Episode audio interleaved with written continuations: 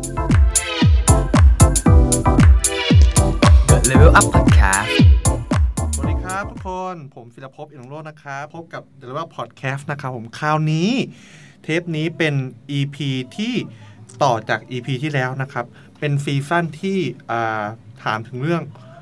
ผู้ใหญ่นะครับว่าอยากจะพูดคุยอะไรกับเด็กนะครับ ซึ่งหมวดที่จะถามนะครับผมครั้งที่แล้วเป็นหมวดเรื่องของการงานนะครับ เทปนี้เป็นหมวดเรื่องของการเงินนะครับเงินเงินทองทองทั้งหลายนะครับผม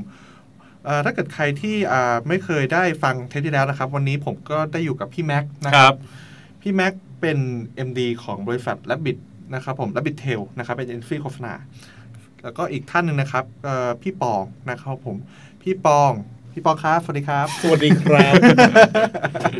พี่ปองอาจจะช่วงนี้อาจจะอื่นๆหรือเปล่าครับพี่ปองเปล่าไม่ไม่อื่นฮะแค่ตั้งใจฟังเกินไปปองพี่ปองตั้งใจฟังเกินไปครับครับนะครับดิ่งดิ่งดิ่งดิ่งนะครับผมครับโอเคครับพี่ปองก็เป็น MD บริษัทมูลช็อต Moonshot นะครับ Digital ดิจิตอลครับ ไม่ใช่แป้งมูลช็อตนะครับไม่ใช่แป้งมูลตอนตอนแรกเรียกมูลช็อตเฉยๆเว้ยแล้วก็พอพอมีแป้งมูลช็อตเราก็ต้องมูลช็อตดิดิจิจิตตออลลครับนะคอ๋รัอบเดี๋ยวเออผมเห็นแล้วนั่นคือแป้งเหรอผมใช่อ๋อเหรอครับครับอ๋อมัน คือไม่ไม่ได้คิดว่าอยากจะขายแป้งใครแต่ว่า ใครมาก่อนนะพี่ คือพี่คือถ้ามูลช็อตที่เกาหลีเนี่ยเขาเขามาก่อนแต่ในเมืองไทยเนี่ย มาแบรนด์เราอะมาก่อนอ๋ออมจนกระทั่งวันที่พี่สามารถระลึกได้ว่าควรจะเปลี่ยนก็คือ อยู่ๆก็มีสายเข้ามา สวัสดีค่ะมีคูชั่นขายไหมคะอะไรอย่างเงี้ยตอนนั้นก็เลยแบบเริ่มเอเริ่มอแล้วเฮ้ยแม่งไม่ใช่แล้วเว่ะแบบเฮ้ยเออแบบเป็น Moonshot Digital เลยเออจากนั้นไปพูดที่ไหนเนี่ยมูนช็อตดิจิตอ Digital ลเน้นย้ำมากเลยโอเคเอออะโอเคคครับก็วันนี้นะครับที่ผมได้พูดคุยกับพี่เขาทั้งสองท่านนะครับ ก็เพราะว่า ผมนะครับก็อยากทำตามใจตัวเองนะครับ ก็คืออยากจะตั้งเป้าหมาย ซึ่งก็เลยได้คุยกับพี่แม็กพี่ปอง ซึ่งเป็นตัวแทนของคนอายุ 30 กว่ากับ 40 กว่า คราวนี้มาเริ่มที่คำถามเรื่องของการเงินกันเลยดีกว่าครับที่จริงคำถามเรื่องการเงินเนี่ยเป็นเป็นในส่วนตรงผมเนี่ยนะครับ ก็ถือว่าเป็น goal ที่จะจะประสบความสำเร็จประมาณหนึ่งเลยนะครับ เช่น อยากมีเงินล้านอืมนะฮะคราวเนี้ยแต่ผมก็ได้รับ feedback จากหลายๆคนนะครับ ผมว่าจริงๆแล้วเขามีคำถามอยู่เหมือนกันครับว่า วางแผนเรื่องการเงินนะครับ ผมอ่าเราควรจะโฟกัสเรื่องไหน เพื่อจะไม่หลงทางในช่วงแรก อืม ในมุมของพี่แม็กซ์ไปแล้วกันครับอยากมีเงินล้านใช่ไหมครับ สมมติกู้ทั่วเงินไปทั่วไปไปกู้ครับอันนั้นอันนั้นมันก็ง่ายไปหน่อยพี่ ถ้าตอบตอบกับมันทุดดินตอบงี้ไงครับผม แต่ว่าจริงๆแล้วไม่ใช่ คือเราอยากจะมี เอ่อเหมือนสะสม net worth คือความความการมีทรัพย์สินเนี่ยเอ่อที่ระดับหนึ่งล้านบาทขึ้นไป ในช่วงอายุก่อนกี่อายุเท่าไหร่ถูกไหมอ่าถ้าถ้าถามผมนะ ผมตอนที่แล้วผมตอบไปว่าเอ่อถ้าเกิดว่าคุณเริ่มต้นทำงานในช่วงแรก ๆ เนี่ย คุณควรจะโฟกัสที่เรื่องของการเรียนรู้และฝึกฝีมือในการทำงาน อย่าเพิ่งไปแคร์เรื่องเงินมากใน 5 ปีแรก ถ้าโจทย์ของคุณคือชีวิตคุณไม่ได้เดือดร้อนอะไรมาก และใช้ใช้ชีวิตมีเงินแบบพอใช้อยู่แล้วเนี่ยหมายถึงว่าทำงานไปเงินเดือนคุณก็ไม่ได้เดือดร้อนขัดสนอะไร และอย่าฟุ่มเฟือยมากนะครับ แต่ในขณะเดียวกัน คุณควรจะต้องฝึกหัดนิสัยที่จะต้องรู้จักกับการแบ่งเงินที่คุณได้มาแต่ละส่วนนะครับพี่แม็กซ์แบ่งเงินไหมครับเอ่อตอนนั้นแบ่งแบ่งเลย ตอนนี้ไม่แบ่งแล้ว ตอนนี้ก็แบ่งตอนนี้ก็แบ่งอ่าอยู่แบ่งคนละแบบแบ่งคนละแบบแบ่งคนละแบบตให้อนเมียเก้าสิบไม่ใช่เออถ้าเมียฟังอยู่ก็เอออย่าเลยอ๋อเริ่มแล้วนะครับเริ่มแล้วได้เลยนะครับผมตอนนั้นสมมติมีเงินร้อยบาท ตอนนั้นนะ เราเรารู้เลยว่าอะตอนนั้นเราไม่เดือดร้อนมาก เรายังอยู่กับที่บ้านครับนะถึงถึงเราจะไม่ได้แบบว่ากินหรูอยู่สบายอะไรมากมาย แต่เราก็ใช้ชีวิตแบบไม่เดือดร้อนมากทำงานอะไรได้ เราจะแบ่งไว้เลยเอ่อประมาณ 25%เปอร์เซ็นต์อันนี้ได้คือเงินมาปุ๊บ 25เปอร์เซ็นต์ตัดเข้าบัญชีฝากประจำโอ้อืมคนดีๆนะครับน้องครับ เพราะว่า คือการออมเงินเป็น step แรกของความมั่งคั่ง step แรกนะ ไม่ใช่ step ทุกอย่างนะ แต่ผมคิดว่าการฝึกนิสัยให้เรารู้จักออมเงินเนี่ยเป็นเรื่องสำคัญ ออมเยอะออมน้อยไม่เป็นไร แต่ถ้าคุณทำอย่างต่อเนื่อง แล้วคิดเป็นเปอร์เซ็นต์ของฐานเงินเดือนของคุณเนี่ยทำไปเรื่อยๆเนี่ยถึงเงินเดือนคุณจะเพิ่มขึ้น แต่ถ้าคุณยังรักษาฐานเปอร์เซ็นต์นี้ได้ สมมติวันแรกคุณเงินเดือนหมื่นหนึ่งคุณก็ออมสองพันห้าคุณเงินเดือนเอ่อ ใช่ป่าวะใช่อ่าเออครับถูกแล้ว โอเคครับผม คุณเงินเดือนสองหมื่นคุณก็คุณก็ออมห้าพันครับพเพราะยี่ห้าเปอร์เซ็นต์ถูกป่ะหนึ่งในสี่ใช่ครับ คุณเงินเดือนแสนหนึ่งคุณก็ออมสองหมื่นห้าครับคือมันเป็นการฝึกนิสัย ให้คือคุณ เริ่มที่ออมก่อน เริ่มที่ออมก่อน อ่า แต่ว่าตอนเงินเดือนน้อยๆ เนี่ยอันเรื่องเรื่องลงทุนอะไรคุณคิดว่าอาจจะยังไม่เหมาะกับการลงทุนในเวลานั้น เพราะลงลงทีละน้อยทีละน้อยบางทีมันก็อาจจะใช้เวลา อ่า ถ้าสมมติว่ามีโอกาสและยังมีเงินเพียงพอในการลงทุนด้วย ก็ดีครับ ก็แบ่งได้เลยอีกกี่เปอร์เซ็นต์ที่คุณอยากจะเอาไปลงทุนก็ว่าไป แต่ผมเริ่มคิดว่า step แรกเริ่มจากการออมเงินก่อนอืมแล้วก็อย่าอย่าใช้เงินเปลืองอีก step หนึ่งผมว่าอย่าใช้เงินเปลืองนี่คือเริ่มต้นเริ่มต้นอย่าใช้เงินเปลืองอืมหรือจะอายุเท่าไหร่ก็ตามอะถ้าถ้าไม่ได้มีเงินเย็นๆแบบมหาศาลอะอย่าใช้เงินเปลือง จริง ๆ อะคำว่าเปลืองเนี่ย มันกลับไปที่เรื่องของแบบเศรษฐศาสตร์พื้นฐานเลยอะ หรือเอาตรงกลับไปที่แบบเรื่องที่เขาเอ่อชอบเมนชั่นปรัชญาเศรษฐกิจพอเพียงของเอ่อพระองค์ท่านรัชกาลที่เก้าเนี่ยครับผมมันต้องหนึ่งไม่เกินตัว มีเหตุผลมีภูมิคุ้มกันอะไรเงี้ยสุดท้ายสรุปจบเลยนะ คือมีมีเงินหมื่น อย่าใช้อย่าใช้แบบหลักแสน อย่าใช้หลักล้าน บางคนมีพันล้าน ก็เยอะมากแล้วเนาะแต่สมมติถ้าคุณใช้เกินกว่าพันล้าน ใช้หลายพันล้านหรือใช้หมื่นล้าน ก็เกินตัวคุณอยู่ดี มันก็ต้องอยู่บนระดับที่อยู่มีเหตุผลไม่ไม่เปลืองไม่เปลืองตัว ไม่เปลืองเงินเกินไปผมว่าสเต็ปแรกออมเงินให้ได้ คือได้เงินมาอย่าเอา อย่าบอกว่าถ้าใช้ไปแล้วเหลือเก็บ คุณไม่เคยไม่มีทางออมได้ คุณต้องออมก่อนแล้วที่เหลือค่อยเอามาใช้อืมอ่าอ่าอันนี้คือ step ที่ถูกต้องถูกนะครับถูกตัดใจไปเลยปึ้งครับตัดเก็บไป ตัดเก็บไป ตัดเก็บไปแรกๆมันทำได้ไหมมันตัดใจยากไหมครับหรือว่ไม่ยากเลย เปิดบัญชีฝากประจำยี่สิบสี่เดือน คือให้แบงค์ตัดให้ไม่ ไม่ไม่ตัดเองนี่แหละ ถ้าอ๋อแบงค์ตัดให้ก็ก็ได้เหมือนกันแล้วแต่คนของพี่อย่างนี้เว้ยยังไงพอครับ วันเนี้ยรู้ว่าเงินเดือนเข้าวันนี้ปุ๊บหักเข้ากองทุนเลยปั้งอ่าอ่านี่วันหันี้กเลยฮะ อ่าหักเลย ตั้งใจหักหักเลย หักได้ตัวเองครับหรือว่าเขาตัด ให้เขาตัดเลยให้เขาตัดเลยอันนี้อันนี้เป็น step ที่เหนือกว่านั้นละเราไม่ได้เข้าบัญชีเงินออมละบัญชีเงินฝากละตัดเข้ากองทุนไปเลย ตัดเข้าตัดไปเลยกองทุนตัดไปเลยอ่า x เปอร์เซ็นต์ของอ่าเงินเดือนอ่าอ่าอ่าคืออ่าเราเราเข้าใจว่าคนคุณผู้ฟังส่วนใหญ่เนี่ยที่ฟังอยู่เนี่ยอ่า ไม่ว่าจะทำบริษัทหรือว่าจะอะไรก็ตามมันก็จะมีต้องมีเงินเดือนทุกคนถูกไหมฮะใช่ครับอ่าเงินเดือนมองว่าเก็บก่อนเลยฮะอืมที่เหลือค่อยเอามาใช้อ่าเก็บก่อน เพราะฉะนั้นไอ้ไอ้ไอ้ก้อนที่เก็บเนี่ย อาจจะต้องตัดสินใจนิดนึงว่าคุณอายุเท่าไหร่อืมอย่างผมเนี่ยอายุมากแล้ว ต้องเก็บเยอะหน่อยอืมไม่งั้นเดี๋ยวหลังจากนี้เขาบอกว่าเดี๋ยวนี้ตายยากใช่ไหมครับ อายุยืนขึ้นอืมเอ่อต้องอยู่หลังเกษียณมากกว่า 20 ปี เพราะฉะนั้นคืออ่า หลังเกษียณ ซึ่งผมก็คาดว่าผมก็คงไม่เกษียณแน่ๆเอ่อผมอยากทำอะไรทำต่อแน่นอนโอ้อ้าว เป็นเล่นไป เดี๋ยวนี้อ่าคนแก่ก็ต้องทำงานนะครับเขามีแต่คนบอกว่าจะต้องขยายเวลาเกษียณอายุถูกไหมฮะครับเออเพราะฉะนั้นมันคือทำทำไปนะฮะ แบ่งไปเลยอ่าพูดง่ายๆคืออ่าเก็บ ออมก่อนแล้วก็ค่อยใช้ อืมเอออันนี้อันแรกครับสเต็ปแรก แล้วแล้วต่อหลังจากนั้นคุณก็ต้องศึกษาหาความรู้ โดยเฉพาะเนี่ยฟังมันนี่โค้ชอะไร Money Coach เออไปเรื่อยๆนะพี่หฮะนุ่มครับผมเออพี่หนุ่มจักรพงศ์เนี่ยคุณก็ฟังไปเรื่อยนะฮะแล้วก็คุณก็เรียนรู้ที่จะเข้าใจเอ่อ option ทางเลือกเครื่องมือทางการเงินต่างๆ ให้ใช้ได้นะครับ บัตรเครดิตบัตรเครดิตเป็นยังไงมีดีไหม มีดีไหมนะครับ อะมีดี ผมผมเชื่อผมเป็นคนที่ชอบบัตรเครดิตมาก แต่ผมไม่เคยจ่ายเงินแบบไม่เคยจ่ายไม่ครบเลยอะหมายถึงว่าใช้เดือนนี้ใช้เท่านี้ ผมจ่ายเต็มตลอด เต็มบิน เต็มบินตลอด ผมไม่เคยแบ่งจ่าย ผมไม่เคยอะไรอย่างนี้เลย บัตรเครดิตไม่เคยเก็บดอกเบี้ยผมได้เลยแม้แต่บาทเดียวอื้อหือถ้าคุณใช้แบบนี้ได้เนี่ย ผมสนับสนุนให้คุณใช้บัตรเครดิต มีกี่ใบครับ ตอนนี้ตอนนี้มีสี่ใบ แต่ว่าก่อนหน้านี้ผมเคยมีถึงประมาณเจ็ดใบอืมอืมเต็มนี่ทุกคือวงบริหารไม่จัดไม่การดี เต็มทุกใบ เต็มทุกวงสิโอ้ยแต่เราเรามีเยอะเพราะตอนนั้นแบบเอาจริงๆผมเคยคิดด้วยนะ ผมจะเปิดเพจบัตรเครดิตอะ ฮะ เออแล้วเพราะผมเชื่อว่าในในประเทศไทยในเวลานั้นประมาณ 3-4 ปีที่แล้วเนี่ยเออผมเป็นคนหนึงแหละที่ศึกษาเรื่องบัตรเครดิตอะเยอะมาก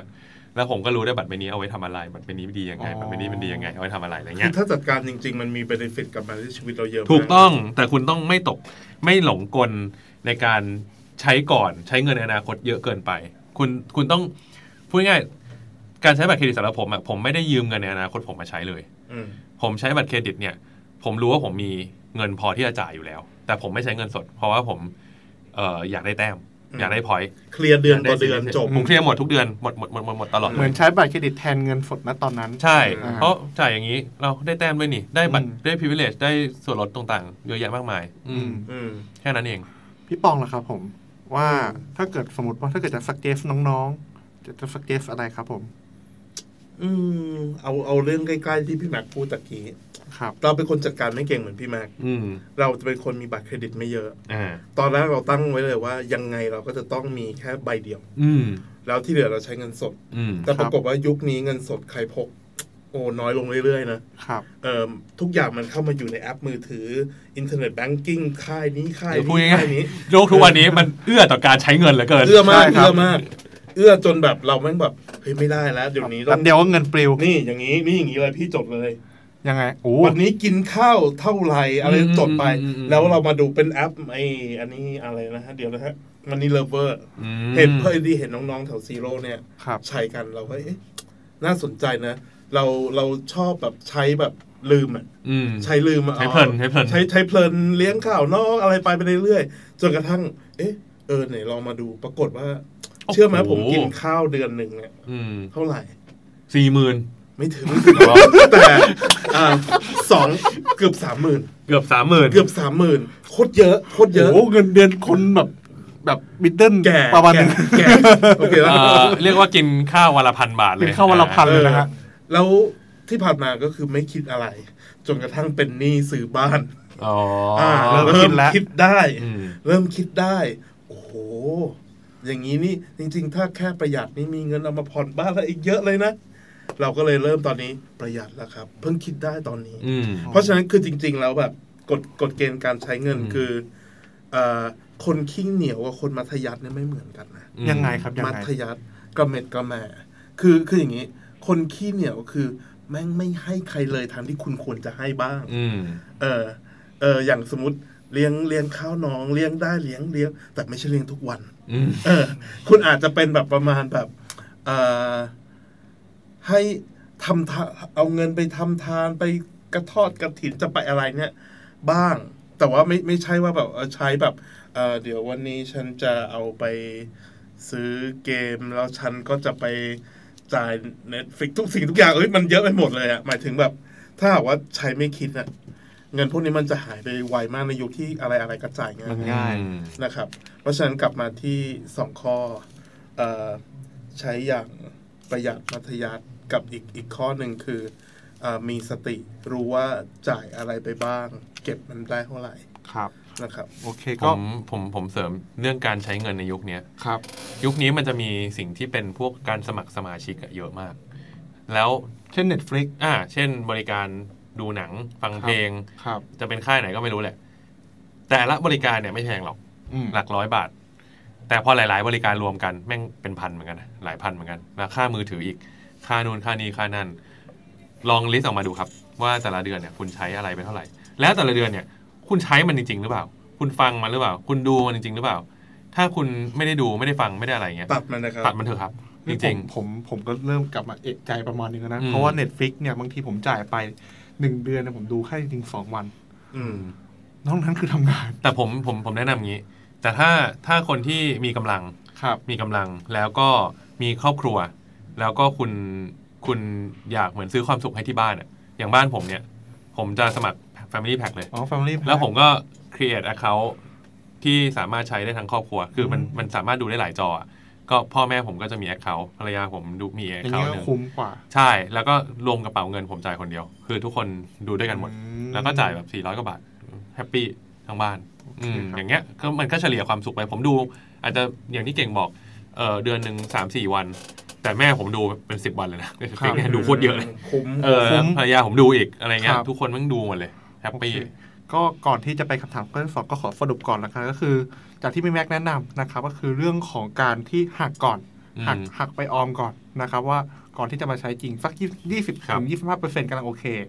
อันที่สองคือเรื่องของการใช้บัตรเครดิตนะครับ ต้องเตรียมให้ดีต้องดูให้ดีด้วย คือใจใจใจความบัตรเครดิตคืออะไรรู้ป่ะ ยังไงครับ อย่าเป็นหนี้อย่าเป็นหนี้ใช่ อย่าพยายามเป็นหอืนี้มอืมอย่าพยายามเป็นหนี้ก่อนวัยอันควรอืมถ้าจะเป็นหนี้คุณต้องเป็นหนี้ที่เหมาะสม คือ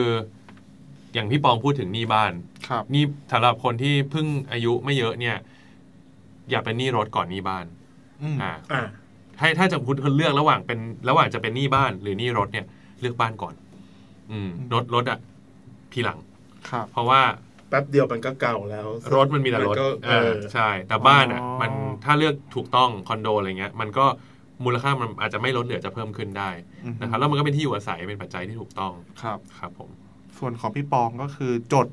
จดไว้ว่าใช้อ่าเท่าไหร่มีสติมีทำสบัญติชีสมีติสติครับมีผมสตินะครับ แล้วก็จำกัดการจำกัดการใช้บัตรเครดิตสักนิดหนึ่งครับสักใบเดียวก็พอก็ได้ไม่ต้องเจ็ดใบแบบผมไม่ไม่ต้องไม่คือถ้า คืออย่างอย่างแม็กเนี่ยจัดการเก่งอะเจ็ดใบคือแบบ แล้วไม่มีหนี้ด้วยนะหายไม่เคถึยงแบบมีเดือนต่อเดือนเคลียร์หมดอืมแต่ว่าเอางี้เราเคยเจอคนที่คนที่เรารักรอบๆตัวเนี่ยเราต้องไปเคลียร์ให้เขาอะอืมเออเพราะว่าเราเป็นคนที่แบบเดือนต่อเดือนเหมือนกันอืมหมายถึงเราไม่มีไอ้พวกนี้เลยมคือเราแบบสมมติเอ่อใช้ไปแล้วเดือนนี้ โอ้เยอะละไม่ว่าจะมากแค่ไหนเดือนนั้นต้องตัดให้หมดมไม่เคยได้กินดอกเบี้ยเหมือนกัน เออเหมือนกันอ่าเพ ราะฉะนั้นคือมันกลับไปที่ใจความคำเมื่อกี้เลยคำว่า อย่าเป็นหนี้อย่าเป็นหนี้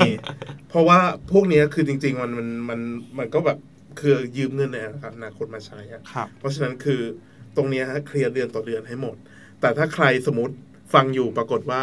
เป็นไปแล้วเกินกว่านั้นแล้วอะเต็มมาไปสามใบไปแล้วฟัง Money Coa ch ครับ Money Coachพี่หนุ่ม เขามีอะไรโอ้เยอะมาก Lesson ผมฟังแล้วผมชอบมากเลย เออเออเออเรื่อง Money Case นี่เรื่อง Money Coach Money Case เอ่อ by Money Coach เนี่ยครับผมเออก็สปอนเซอร์ถ้าเกิดอยากจะสนับสนุนรายการเด็กน้อยคนนี้นะครับครับก็มาได้นะครับคือผม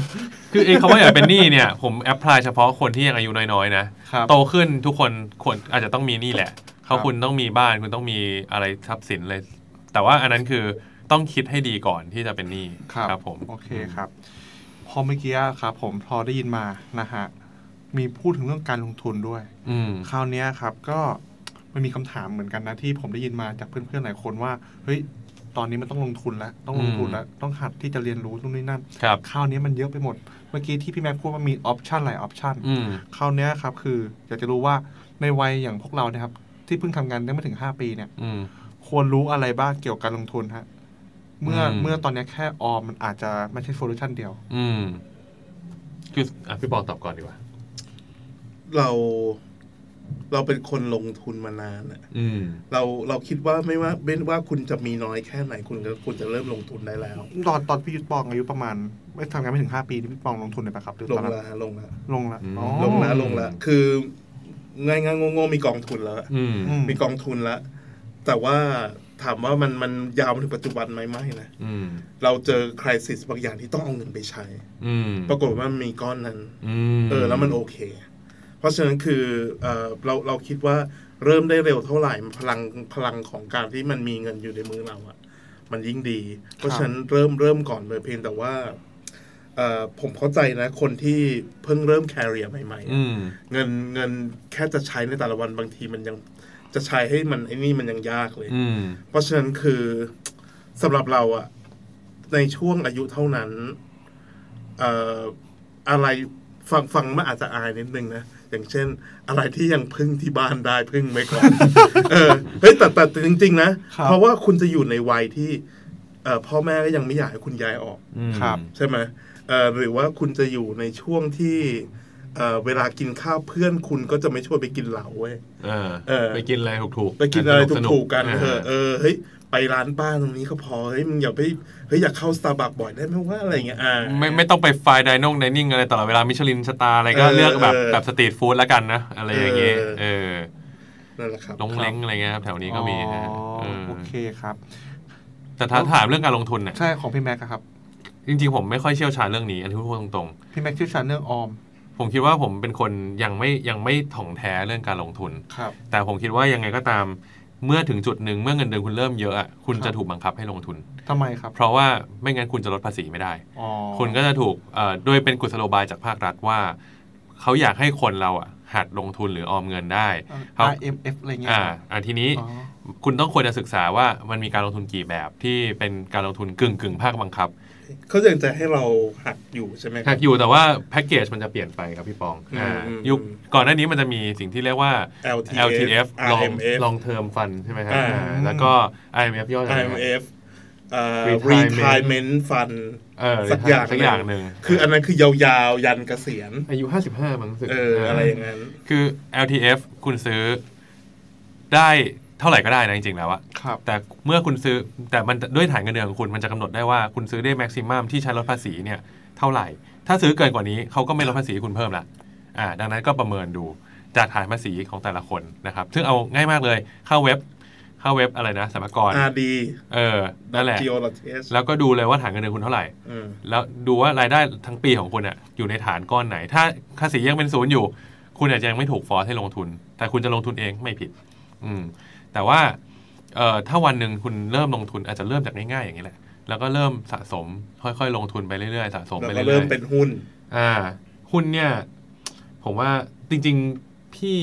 คุณบรรยงพงพาณิชย์เนี่ยคุณคุณเตาอ่าๆที่เป็นเอ่อประธานครับครับบริหารของทางพัทระหลักทรัพย์เกียรตินาคินพัทระเนี่ยครับเขาบอกว่าถ้าเป็นคนทั่วไปเนี่ยเขาก็ไม่สนับสนุนให้เล่นหุ้นเท่าไหร่นะเขาคิดว่าหุ้นเนี่ยให้ทางเอ่อ บรรษัทการเงินอะไรพวกเนี้ยเขาเป็นคนเล่นดีกว่า แล้วเราอะไปลงทุนในกองทุนที่เขาเอาเงินตรงเนี้ยไปลงทุนในหุ้นในอะไรพวกนี้แทนอืมเออ ซึ่งอันเนี้ยถ้าสำหรับคนที่ไม่เชี่ยวชาญอะผมก็ว่ามองเรื่องของกองทุนพวกเนี้ยอืมอืมน่าจะดี เพราะว่าเขาก็จะมีผู้เชี่ยวชาญในการลงทุนให้คุณอืมจริงเหรอเพราะว่าเอาเข้าจริง ๆ แล้วมันผลตอบแทนมันดีกว่าเยอะเลยอ่ามันดีกว่าเยอะถ้ากองทุนใช่ไหมถ้าลงทุนฮะถูกต้อง ใช่ถ้าหมายหมายถึงหุ้หุ้นนมันดีกว่ากองทุอ๋อนโอเคแต่ความเสี่ยงก็สูงกว่าเยอะ ความเสี่ยงก็สูงกว่าเยอะ เพราะฉะนั้นคือในแต่ละช่วงวัยอืมคุณจะต้องมีการศึกษาประการลงเมิทุนนอ่าศึกษาการลงทุนแล้วก็ประเมินว่าคุณเสี่ยงได้มากน้อยแค่ไหนถูกต้องยิ่งแก่คุณยิ่งเสี่ยงได้น้อยลงเรื่อยๆเรื่อยแต่เงินก็เยอะขึ้นนะๆเออเงินก็เยอะขึ้นแต่เสี่ยงได้น้อยลงว่าต้องเก็บเงินใช่อืมโอเคผมครับเป้าหมายสุดท้ายอะของเรื่องนี้การเงินอะมันคือการมองไปอย่างที่ปองบอกพี่ปองบอกว่ามันต้องมองไปถึงวันที่เราไม่มีรายได้แล้วอะหรือวันที่เราต้องการใช้เงินก้อน ในวันนั้นเราจะพร้อมที่จะมี safety เบาะ safe ตรงเนี้ยแค่ไหน แล้ววันที่เราไม่มีรายได้ อยู่ดีเราตกงานเนี้ยเราสามารถที่จะมีเงินสำรองตรงเนี้ยไว้ใช้ได้แค่ไหนมากกว่า อืมอืมจริงๆนะครับก็แน่นเหมือนกันนะครับ คราวเนี้ยพอพอพูดถึงเรื่องของการเงินเยอะๆเนี่ยครับผมบางทีรู้สึกว่าจริง ๆ แล้วคนเราแบบทำงานเพื่อหาเงินอย่างเดียวเปล่าจริงๆผมเคยได้ยินเพื่อนนะครับ มีเงินต้องเอาไปใช้บ้างอืมนะฮะ อืมออกไปใช้ชีวิตออกไปเจอโลกเหมือนครับตามโฆษณา อืมครับพวกแบบประกันต่างอ่า ๆอะไรเงี้ยฮะก็เลยอยากจะตั้งคำถามกับพวกพี่ว่าเออระหว่างเก็บเงิน เพื่อทำให้สร้างอนาคตให้มันแบบดีขึ้น กับตอนเนี้ย เรามีเงิน เราเก็บเงินก้อนได้ ออกไปเจอโลกออกไปใช้ชีวิต ถ้าย้อนกลับไปได้ครับ เป็นพี่พี่จะทำแบบไหนครับ หรือถ้าเกิดถ้าเกิดพี่ย้อนกลับไปได้ แล้วเกิดตอนเนี้ย ถ้าเกิดพอพี่มาเรียนรู้แล้วเนี้ย พี่จะซักเจสน้องๆยังไงครับสำหรับผมเนี่ยครับ ทุกอย่างควรจะอยู่ในความพอดีอ๋ออยู่ในความพอดีอยู่ในความพอดี คือไม่ใช่ว่าเก็บแม่งอย่างเดียว แล้วไม่ใช้เลยก็ไม่ได้ แต่จะใช้อย่างเดียวแล้วไม่เหลือเก็บเลย หรือไม่ไม่เก็บก่อนเลย ก็ไม่ได้ ผมเลยแนะนำว่าตัดมาส่วนหนึ่งเลย เก็บไว้ก่อน ที่เหลือจะใช้อะไรก็ใช้อืมแต่คุณมีการเก็บเงินทุก ๆ เดือนอย่างเงี้ยไปเรื่อยอือฮึๆมันดีกว่ามันฝึกนิสัยออมของคุณ คือถ้าถามผมผมอยู่ที่ความใจแข็งของแต่ละคน ยี่สิบยี่ห้าสามสิบเปอร์เซ็นเนี่ย ของเงินเดือนน่ะตัดเก็บไว้เลยสำหรับผมยี่ห้าคือ balance ในเวลานั้นยี่ห้าปุ๊บเก็บ แล้วที่เหลือก็ใช้เลย เออแล้วก็หาความสุขจากไอ้เงินก้อนที่เหลืออยู่นั่นน่ะ ที่ใช้ได้อะให้อยู่ได้อย่างไม่ไม่ไม่เดือดร้อน เออ ผมก็โอเค อืม อืม พี่ปองอะครับ จริง ๆ เราคิดคล้ายๆแม็ก แต่ว่าเราจะมีอีกมุมหนึ่งซึ่งคิดว่าคุณผู้ฟังที่ฟังอยู่นะก็น่าจะคิดอยู่ครับก็คือบอกว่า เอ้ย แต่ถ้าผมเป็นคนหาได้เยอะล่ะครับอ่าถ้าผมเป็นคนหาได้เยอะนะครับ ผมเป็นคนครับแบบ เอ้ย easy money ครับแป๊บหนึ่งเดี๋ยวมันก็มาอ่ามันมีมันมีอยู่แล้ว มีศักยภาพในการหาเงินสูงครับอืมอ่าผม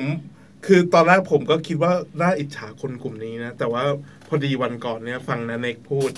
ยังไงครับเออในในว่าไงครับ เออฟัองย่าหาว่านาสอน อย่าหาว่านาสอนเขาก็พูดมา คือนาเนกเนี่ยแกเป็นคนที่เออแกเมื่อก่อนคือเป็นพิธีกรนะครับเงินมันเข้ามามากง่ายอะไรเงี้ยแกเอาเงินไปทำอะไรรู้ไหมเอาไปซื้อรถรถคลาสสิกอะรถเก่าอ่าครับๆแล้แล้ววสิกแล้วสะสส่วมนไอ้รถสะสมพวกเนี้ยส่วนใหญ่แม่งอยู่ที่ไหนอยู่ที่อูอืม ไม่อยู่ไม่ได้ที่ขับ้าบนไม่ได้อยู่ที่บ้านไม่ได้ขับอ๋อเออเขามีแบบประมาณแบบเจ็ดคันอะไรเงี้ยอืมเออแล้วเขาบอกว่าท้ายสุดมานั่งคิดโอ้โหแม่งโคตรเสียดายเลยเขาบอกว่ารู้งี้นะอ่ารู้งี้เขาจะเอาเงินไปทำอย่างงู้นอย่างนี้อย่างงู้นอืมอย่างนี้ เพราะฉะนั้น เอ่อคำถามพอยไหนคำถามคือ ถ้าพี่ปองนะครับ ย้อนกลับไปได้ไปตอนเด็กตอนนั้นพี่ปองจะเอาเอาเงินเนี่ย ไปเที่ยวเหมือนไปเที่ยวหนึ่งว่าไม่ต้องไปกินเหล้านะฮะ ไปเที่ยวแบบไปทำอย่างไงอย่างอื่นก็ได้ คือต้องใช้ต้องใช้เงินก้อน หรือเก็บเงินเพื่อไปลงทุนหรืออะไรต่างๆครับโทษนะพอจะจะเอาเงินไปใช้ชีวิตจะไปใช้ชีวิตหรือหรือจะจะไปไปเก็บไว้ครับผมจะเอาเงินไปใช้ชีวิตหรือเอาเงินไปเก็บไว้ จริง ๆ ที่ผ่านมาเรามีวินัยมากเลยว่ะครับแต่ว่าเราเป็นคนมีวินัยคือเราเป็นคนที่ balance ได้ด้วยการ เอ่อเก็บมันมาตลอดอืมครับเก็บมันมาตลอดแต่เดือนไหนเกิดมีอุบัติเหตุจริงๆครับไม่ไม่พอจริง ๆ เราก็จะเอาไอ้ที่เก็บนั่นนะมาใช้ในในส่วนนั้น แต่ว่าเราจะ balance เราจะ balance ได้เช่น เราอ่าถ้าหากว่าปีนี้เราเราเก็บเยอะอ๋อปีหน้าเดี๋ยวเราไปเที่ยวเมืองนอกได้อืมเพราะฉะนั้นคือเราเราว่าเราสามารถทั้งทั้งเก็บทั้งทั้งออมแล้วก็ใช้ได้ในเวลาเดียวกันว่ะอืมเราเราไม่ได้ แบบแต่ว่าเออว่ามันก็กลับมาที่คำเดิมนะคือสมดุลผมว่ามันแปลว่า balance อะ key ของมันเออคือสมดุลถูกต้องไหมครับ ใช่แล้ว balance แต่ละคนไม่เหมือนกัน แต่ถ้าสำหรับผมเส้นเส้นเส้นเริ่มต้นคือออมให้ได้ยี่ห้าเปอร์เซ็นต์ครับ แล้วก็ที่เหลือคุณจะไปใช้ก็เรื่องของคุณแล้วโอเค เออ อย่างหนึ่งว่ะ ยังไงครับ แค่ต้องนึกให้ได้ว่าอะไรที่มันไม่จำเป็นเอา เออ อย่าใช้เงินเปลืองเออกับสิ่งที่ไม่จำอะเป็นไรที่มันไม่จำเป็น ต้องรู้ว่าอะไร อะไรที่เราต้องการอะไรอะไรอะไรที่เรา อะไรที่จำเป็น อะไรแค่ต้องการอะไรจำเป็นอืมแยกให้ได้ อันนี้อันอ่านเข้ามาอีกทีนะจำเข้ามา แต่เราว่าเวิร์กกับเรา แต่ว่าสุดท้ายแล้วเราก็จะรู้เองแหละ ใช้ใช้เงินไปก็โอ้ยไม่ใช้นี่ไร้สาระว่ะเออมันมันนี่เปลืองเออจังวะอะไรไม่ใช้แล้วอะไรอย่างเอเงี้ยอผมผมเองถ้าถามว่าที่พี่ปอบอกว่าอะไรนะเอ่อมีวินัย ผมก็หรือรู้งี้เนี่ย ผมก็มีรู้งี้ของผมเหมือนกันอ่าจริง ๆแล้วเอ่อตอนที่ เริ่มจะอยากจะย้ายมาอยู่คนเดียวข้างนอกเนี่ยอาตอนนั้นก็เอ้ยครับต้องซื้อคอนโดเว้ยครับเออหาหาหาเฮ้ยคอนโดนี่แม่งดีเว้ยราคาไม่แพงเฮ้ยมันเป็นลีดโฮนะหมายถึงว่าอยู่มีอายุถึงจุดหนึ่งปุ๊บก็จะเหมือนเหมือนเช่าเหมือนเช่าอยู่อะ แต่ก็คือเราเป็นเจ้าของสักสามสิบปี หลังจากนั้นเขาจะคืนที่ทรัพย์สินไปอืม อะไรอย่างเงี้ยหรือจะต่อสัญญาอะไรค่อยว่ากัน แล้วก็เออเฮ้ยไออันนี้สัญญา 30 ปี แต่เขาอยู่มาแล้ว 12 ปี 13 ปี เราอยู่ได้อีก10 16 15 16 ปี เฮ้ยมันก็โอเคนะ ตารางเมตรหนึ่งสี่หมื่นเองเออราคารวมกัน50กว่าตารางเมตรเนี่ยประมาณ2ล้านเฮ้ยอืมโอเคมากเลย เราก็เอาเว้ยอยู่มาย้ายมาก็กู้ครับ แล้วก็ลงดาวน์แรกไปสามแสนแล้วกู้อีกล้านแปด อ่าอืมแล้วก็อยู่มาโอ้ยมีความสุขสุขสบาย happy อยู่มาวันหนึ่ง ไปเจอก็นั่งคิดคิดเอ๊ะแล้วคอนโดเนี้ยแต่มันก็อยู่ไม่ได้ตลอดไปนี่หว่า มันก็อยู่ได้ถึงจุดหนึ่ง location แม่งดีจริง แต่ว่าอีกสิบกว่าปีก็ต้องคืนที่เขาแหละเออเฮ้ยเราไม่ควรเป็น asset เลยนะเราควรจะไปซื้อที่ที่มันเป็น freehold จริง ๆ ที่เป็น asset ของเราดีไหมก็เลยไปมองหาคอนโดอีกที่หนึ่งเฮ้ยมันมีเว้ยอีกที่หนึ่งดูดี happy เลย ซื้อเลยครับ อีกที่หนึ่งแล้วคิดว่า เดี๋ยวเราพอตรงนั้นสร้างเสร็จ แล้วเราย้ายไปอยู่ตรงนั้น แล้วเราจะขายที่เก่าเออหรือให้ที่เก่าเนี่ยปล่อยเช่า ให้คนมาเช่า แล้วเราก็ย้ายไปอยู่ที่ใหม่ อ่า เราก็ happy ใช้ผ่อนแล้วก็เงินผ่อนก็ผ่อนที่ใหม่ ที่เก่าก็ไม่เป็นไรปล่อยไปปรากฏว่า ซื้อเสร็จจะย้ายแล้วมีแฟนอือฮึแฟนไม่อยากย้ายอ๋อครับเพราะเรื่องแฟนเหล่านี้มันเกิดขึ้นในชีวิตได้เสมอ ใช่ เราวางแผนให้ดีไงก็ตาม บางทีก็มี factor ที่ก็เปลี่ยนการตัดสินใจของเราได้ อย่างอันเนี้ยผม balance ความสุขของผมและภรรยาปัจจุบัน ซึ่งครับตอนนั้นเป็นแฟนอ่าครับเขาไม่อยากย้าย เขาคิดว่าคอนโดที่เก่าเนี่ยจริง ๆ มันดีอยู่แล้ว แล้วมันก็ location มันดีกว่าที่ใหม่ อันนี้พูดอันนี้ถูกต้อง location ดีกว่าห้องก็ใหญ่กว่า ที่ใหม่ห้องเล็กกว่าประมาณแบบห้าหกตารางเมตร ก็เลยคิดว่า เอ้ยงั้นอยู่ที่เก่าเนี่ยดีกว่านะคราวนี้ที่ใหม่เนี่ยไม่มีคนมาเช่า ขายก็ไม่ได้ ติดดอยอืมคราวเนี้ยรู้งี้เลยขึ้นมาเลย ผ่อนผ่อนสองที่รวมกันเหนื่อยโฮกเลยห้าหเจ็มื่บนกว่าบาทเจ็บไหมครับต่อเดือนอืมเจ็บเลยครับ เออโอ้เงินหายไปวบไปกับตา คีย์ของเรื่องนี้คือเชื่อภรรยาดีที่สุดใช่ไหมไม่คีย์คีย์ของเรื่องนี้คือ คีย์ของเรื่องนี้คือ ถ้าสมมติจะตัดสินใจทำอะไรแบบเนี้ยครับ บางที ไลน์คุยกันก่อนมันก็ได้คือไม่ไม่คือตอนซื้อไม่มีตอนซื้อไม่มีแฟนไงอ๋อตอนซื้อไม่มีแฟนอ๋อครับครับครับเออบางทีต้องเตรียมทางหนีทีไล่ไว้หน่อยถ้าเกิดใครได้ดูเทปเมื่อกี้นะครับ เทปที่แล้วนะครับ จะเป็นการที่พี่แม็กแกล้งพี่ปองนะครับ เทปนี้คือพี่ปองแกล้งพี่แม็กนะครับไม่แต่ว่าบางทีต้องมีทางหนีทีไล่เช่นครับผมคอนโดเนี่ยถ้าสมมติคิดดีๆไอ้ที่เราซื้ออะต้องมองด้วยว่ามันขายได้ด้วยไหมเอออย่างที่ที่ผมซื้อมัน unique มาก มันขายยาก เออ คนอยากมาอยู่เนี่ยไม่เยอะหรอก เออแต่แต่ผมชอบไงแล้วผมก็ซื้อแล้วไม่ตอนนั้นก็ไม่ฟังเหตุผลแบรนด์ก็ไม่ได้เป็นแบรนด์ดัง